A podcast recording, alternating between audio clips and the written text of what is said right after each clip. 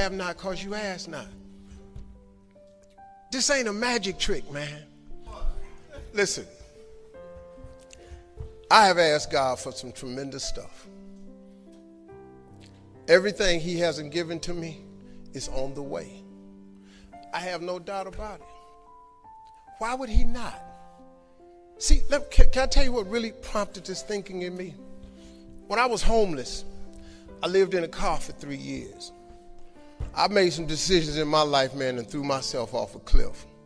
My decision in October, uh, October 8th, 1985, I walked into a comedy club for the first time on a dare from a girl. Jesus.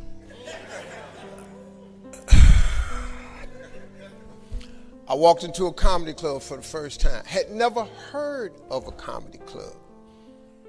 But all my life, I wanted to be on TV. Had never heard of a comedy club. October the 8th, I walked into Hilarity's Comedy Club in Cuyahoga Falls, Ohio. That's right outside Akron. I signed up for the following week because I just wanted to see what the comedians did. Man, I wanted, I saw stand live stand up for the first time. They had 10 acts supposed to go up. Nine of them went up. The 10th guy got scared and went, ran out the door. So I had signed up for the following week. The guy says, listen, we lost our 10th act.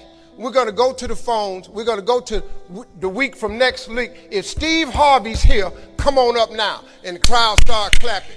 I was eating a chicken wing and drinking some grapefruit juice, and I turned to the girl and I said, It's a dude in here, got the same name I got. She said, You the stupidest bastard I know. So I ran up on stage. I'm doing, I don't even know what to do, but I just started talking about boxing and stuff that happened to me. Audience was hollering, laughing. They brought all 10 of us back up on stage. They had a clap off. I won the clap off. I won $50. I cried from Cuyahoga Falls to Cleveland the girl kept saying, Why you crying? It ain't but $50. I said, No, you don't understand. This way more than 50. This this what I do. She said, What you mean this what you do? This just your first time. Uh, you don't understand. Something happened to me. I won amateur night. I went to work the next day, October 9th, 1985, and quit my job. You've all seen this book I got out in this video called Jump. Oh, I jumped.